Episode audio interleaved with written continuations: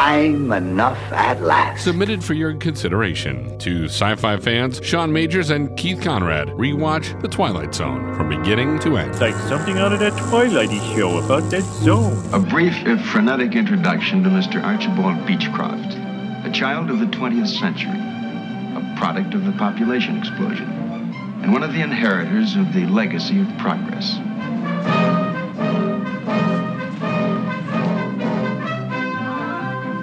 Beechcroft again. This time, Act Two of his daily battle for survival.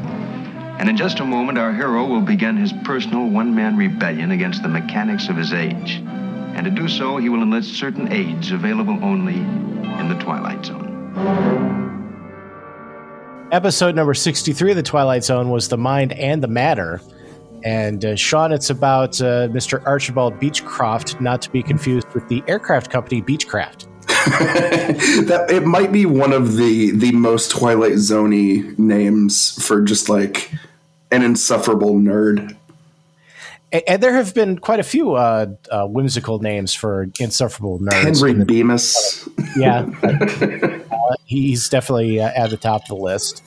But uh, he's just he's basically just annoyed at literally everybody.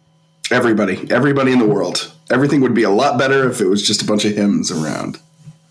Well, I think it. it well, we it, uh, it we we we don't want to get ahead of ourselves. Sorry. Uh, so he, uh, he's he's annoyed at everybody. Uh, at one point, uh, somebody spills coffee on him, and he just goes ballistic. And uh, he goes to the bathroom, and he he he meets up with a, a coworker, Mister Rogers. Um, so he's in Mister Rogers' neighborhood. and, if you will. uh, you know, if he, he basically says if you want to avoid having uh, headaches, you can uh, you can you can read this uh, read this here book, and it'll teach you how to uh, how to use your brain to you know make the world around you a, a, a better place. Right. And, uh, and so naturally, rather than making the world a better place, he decides to just get rid of it.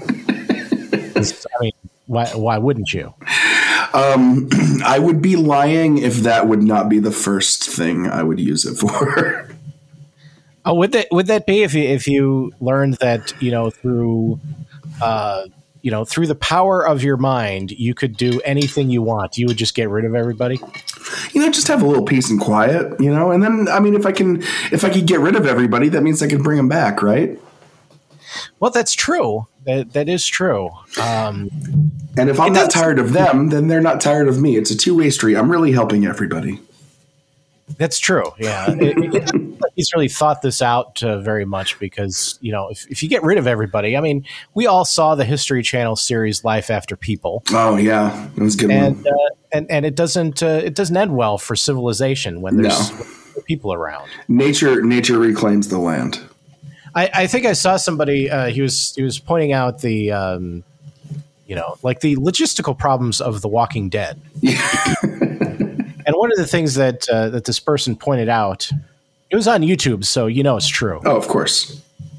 Is that um, if everybody just disappeared today, and, you could also probably apply this to the um, to the uh, the Avengers uh, Infinity War uh, problem. And, and if half the people disappeared, but in, Right. in this, if all the people disappeared tomorrow, uh, and you were all alone in the world, um, in about two months, all of the nuclear plants in the world would melt down. so Not good. Uh, yeah, so I might bring people back uh, within that two month window. just every once in a while, just just bring everybody back. They can flip whatever switches they need to, then make them disappear again. You know, they, they can they can come back for that just to make sure the the world doesn't blow up. Just run some cool water over the over the energy cores. That, that's all you have to do. So Yeah. That that by itself would be a, a bit of a problem. um, you know, plus plus uh, there's the obvious that eventually you'd get uh, get a little lonely. Get a little lonely, and then you know if I'm um, you know if I'm in time enough at last, uh, not the not the award winning podcast, but the uh, season one episode of the Twilight Zone, and I break my glasses, I might need somebody to you know make new glasses for me. Yeah, what you might have to do is, you know, like I, am not sure how this works. I mean, in this episode, he just thinks it, but maybe it's like a Thanos thing where you make a wish and snap your finger. Which, by the way, props, uh, props to the the writers of the Marvel movies that they made a situation where losing the fight was literally a guy makes a wish and then snaps his finger and it happens. That's all it is. serious and dramatic.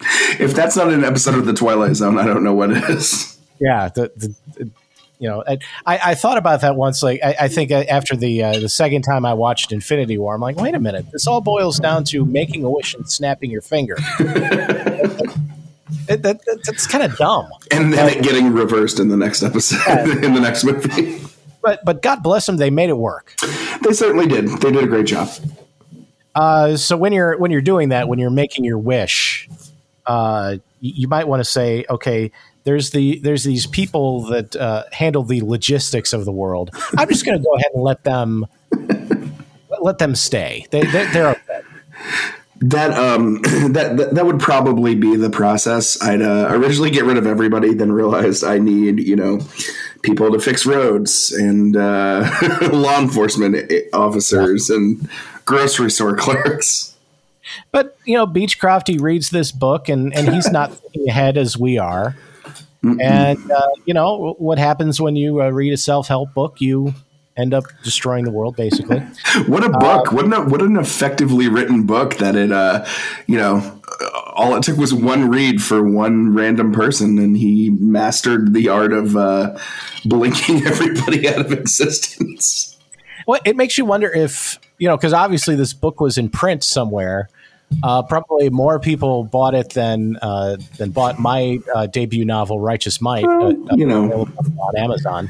I mean, the the mind and the matter has been out for you know 60, 59 more years than than than your book. So that, that that's true, but uh, it, it, makes you wonder. Like, did, did other people buy the book and, um, like they they did these sorts of things, but nobody noticed? You know, eventually they put the world back right again and, and so nobody noticed. Like this has been happening all the time just nobody noticed. Either that or the the, the book is the um the cause of every kooky thing that's ever happened in the twilight zone. Uh, the twilight zone or you know in real life. May have actually been like the the uh, um the, uh, the the cause of everything that happened between that solar eclipse and now. There you go.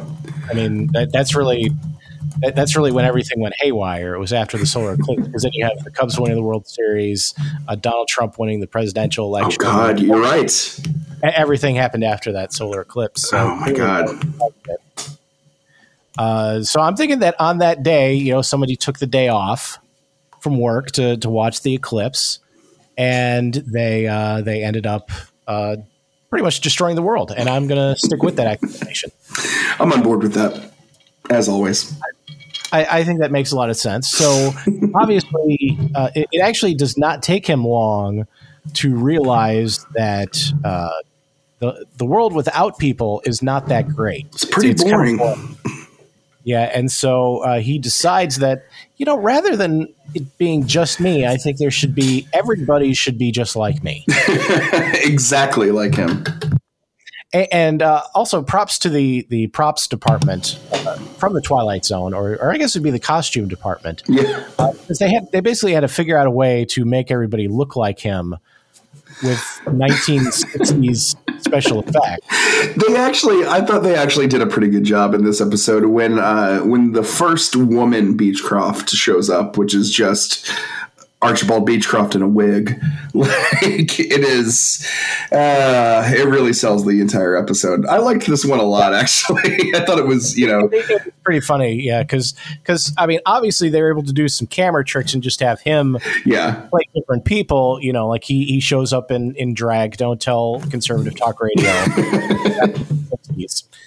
um, you know, to to play a, a woman who who lo- obviously looks just like him and um the the, way that they filled for the the rest is they, they seem to take like a Babe Ruth mask and just put it on everybody, and that, it looks enough like like Beechcroft that you know, you get the idea. It really is just a Babe Ruth mask.